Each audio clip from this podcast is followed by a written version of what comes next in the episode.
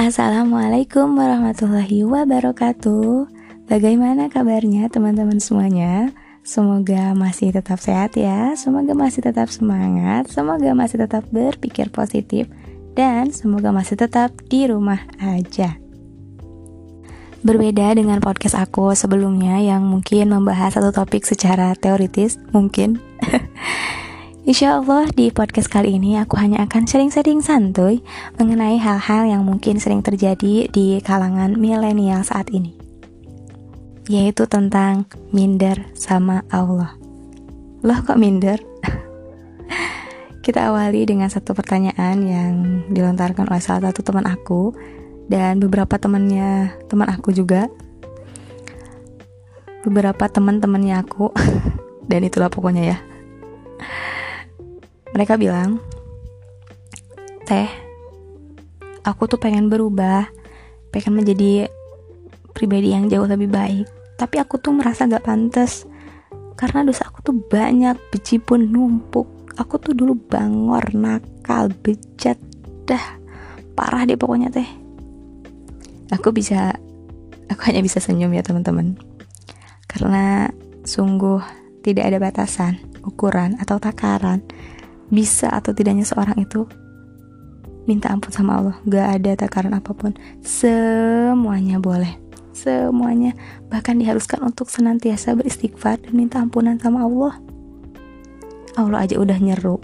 Allah aja udah nyuruh kita untuk istighfar untuk minta ampun. Masa kita berpikiran seperti itu? Enggak lah. Ya. Allah tuh afu ghafur. Ya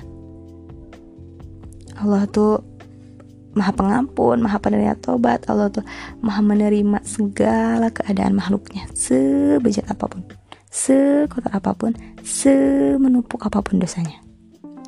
Jadi jangan takut kita akan gak akan diterima sama Allah. Allah gak akan seperti itu teman-temanku tercinta. Allah gak akan seperti itu. Ya mungkin kita manusia bisa seperti itu. Coba bayangin deh kalau kita ini ya kita lagi sayang sama orang. Lagi sayang-sayangnya banget. Tiba-tiba orang itu ninggalin. Ninggalin karena dia minder sama kita. Karena katanya kita tuh lebih baik daripada dia. Nyesek gak teman-teman? Nyesek banget kan?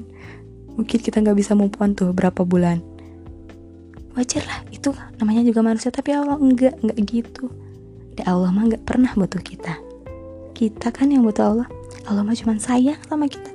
Punya cinta sama kita tapi yang butuh mah kita. Betul?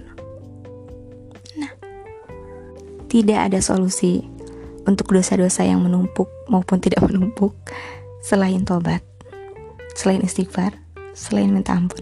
Tidak ada solusi teman-teman. Dosa-dosa itu akan hilang, akan musnah, akan gak ada kalau kita minta ampun, kalau kita minta ampunan terhadap dosa-dosa kita pada Allah kalau kita istighfar sama Allah dan benar-benar tobat pada Allah. Tidak ada selain itu. Aku jadi ingat ceritanya Hindun binti Utbah. Di mana beliau ini adalah penentang paling keras Islam di zaman Rasulullah SAW. Salah satu penentang paling keras Islam, wanita yang kekeh merekeh menentang secara terang-terangan terhadap Islam dan dengki terhadap Rasulullah Shallallahu Alaihi Wasallam. Dan kedengkian itu semakin memuncak ketika di perang Badar banyak sekali keluarganya yang gugur. Dan dia bertekad untuk membunuh salah satu pasukan Rasulullah SAW sampai hati. Apa coba? Pasti sebagian orang udah tahu pastilah kamu juga udah tahu ya. Hindun binti Utbah memakan hati Hamzah bin Abdul Muthalib. Makan hati pada saat pada saat perang Uhud.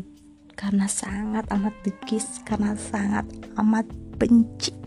Dia sampai hati memakan hati Hamzah bin Abdul Muthalib. Pamannya Rasulullah Sallallahu Alaihi Wasallam. Di mana Hamzah ini digelari singanya Allah.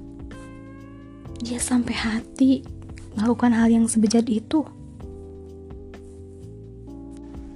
Tapi apa? Allah kasih hidayah terhadap Hindun binti Utbah dan suaminya Abu Sofyan.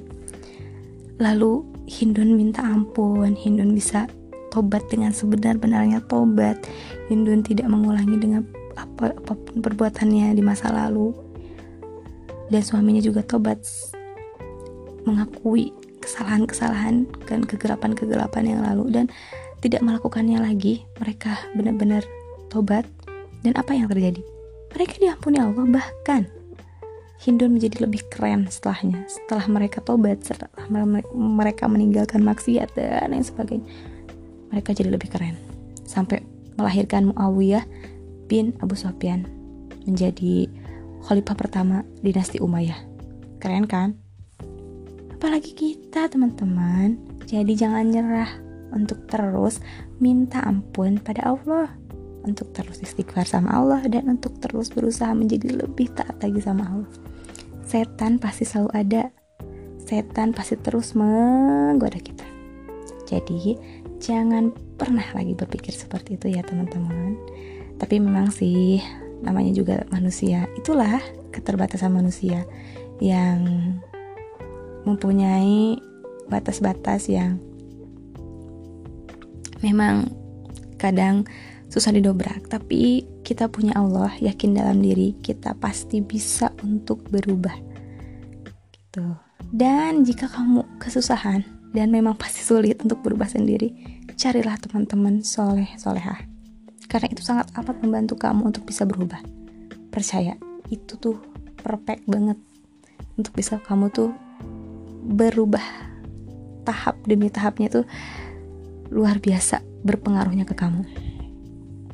Jadi ayo kita sama-sama perbaharui diri lagi, buka hati, buka pikiran dan buka perasaan. Eh jangan ya, buka pikiran aja untuk bisa lebih taat lagi kepada Allah.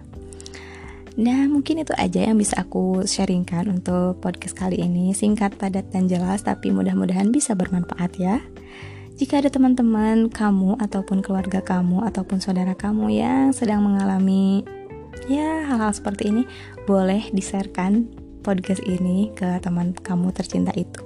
Tapi apabila mungkin podcast ini tidak sesuai dengan eh, hal-hal uh, yang kamu ketahui dan kamu yakini, aku mohon maaf. Aku sangat amat minta maaf atas semua kesalahan aku karena sungguh kekurangan dalam podcast ini adalah murni dari kekurangannya aku. Tapi bila ada kebenaran di dalam podcast ini, itu juga murni dari Allah Subhanahu wa taala, ya udah aja panginten ya. Hatur nuhun jazakumullah khairan kasiran atas waktunya yang sudah dikeluarkan untuk mendengarkan podcast ini. Sampai jumpa di podcast aku selanjutnya. Billahi taufiq wal hidayah. Wassalamualaikum warahmatullahi wabarakatuh